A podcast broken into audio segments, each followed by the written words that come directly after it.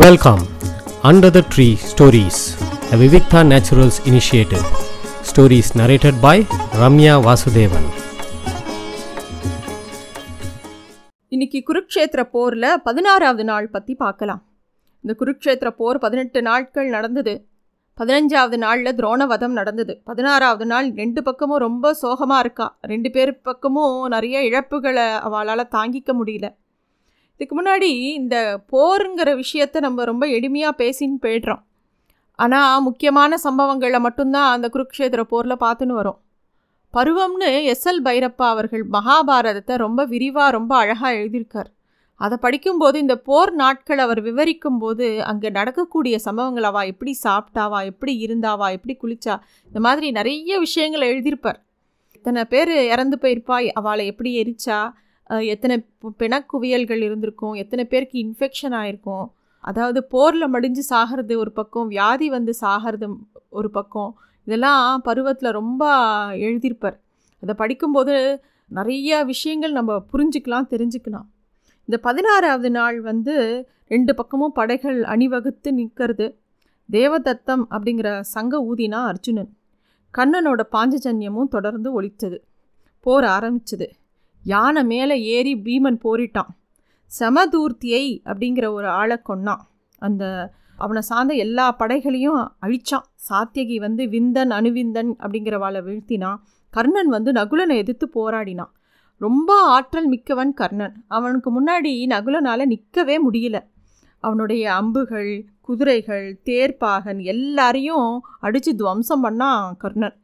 போர்க்களத்தை விட்டு ஓடின நகுலன் ஓடிப்போய் இது யுதிஷ்டரனோட சேரில் போய் ஏறிக்கிறான். நகுலனுக்கு ரொம்ப அவமானமாக இருந்தது. குந்திக்கு பண்ணி கொடுத்த சத்தியத்தினால கர்ணன் வந்து நகுலனை கொல்லலை. ஒரு பக்கம் கிருப்பரும் திருஷ்டித்துனனும் பயங்கரமாக மோதிக்கிறா. அஸ்வத்தாமனும் பீமனும் சண்டை போடுறா. எல்லா பக்கமும் பயங்கரமாக சண்டை நடக்கிறது. தர்மர் வந்து துரியோதனனை எதிர்த்து சண்டை போடுறார். அவர் போட்ட சண்டையில் நிறைய சக்தி வாய்ந்த ஆயுதங்களை அவர் உபயோகப்படுத்துகிறார் இதை தாங்க முடியாத துரியோதனன் மயக்கம் போட்டு விழறான். பிரம்மாண்டமாக இருந்த படை தொகுதிகள் ரெண்டு பக்கமும் நிறைய நலிவுற்று இப்போ நாள் போக போக ஆட்கள் கம்மியாக இருந்தாலும் அவளுக்கு மனசுக்குள்ளே இருந்த ஆங்காரமும் கோபமும் ரெண்டு பக்கமும் குறையவே இல்லை.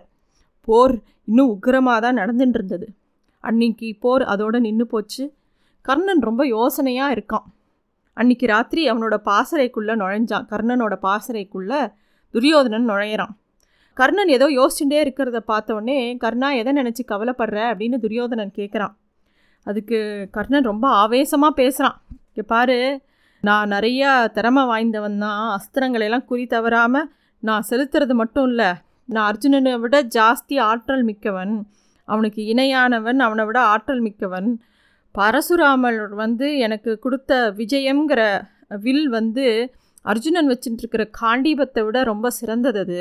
அப்படி இருந்தும் என்னால் அர்ஜுனனை ஏன் வெல்ல முடியல கொல்ல முடியலன்னு யோசிக்கிறேன். அதுக்கு காரணம் கிருஷ்ணர் தான் அப்படின்னு சொல்கிறான் கர்ணன். அர்ஜுனனை கொல்றத கிருஷ்ணர் எப்படி தடுக்க முடியும்னு புரியாமல் யோசிக்கிறான் துரியோதனன்.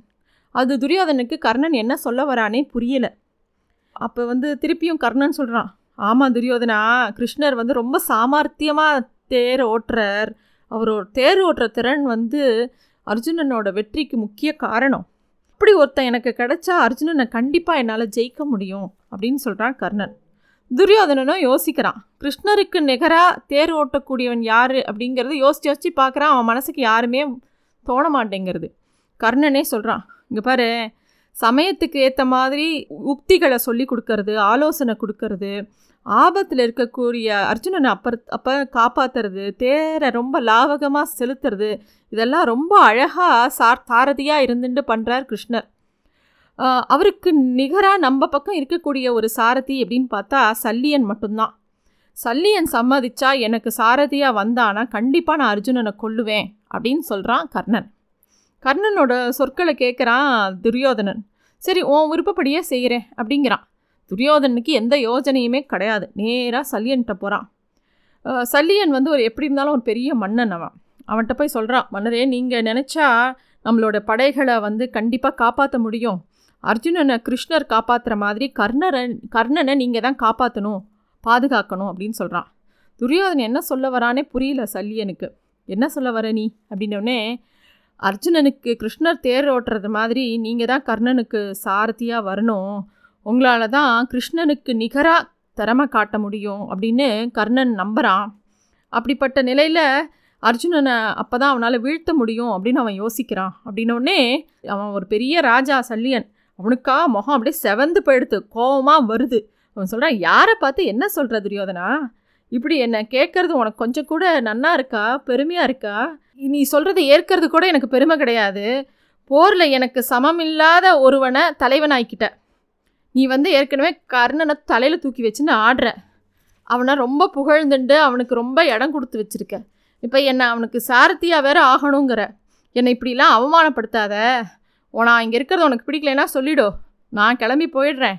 நான் வந்து எனக்கு விடை கொடு அப்படின்னு சொல்லி ரொம்ப கோபமாக பேசிடுறான் சல்லியன்.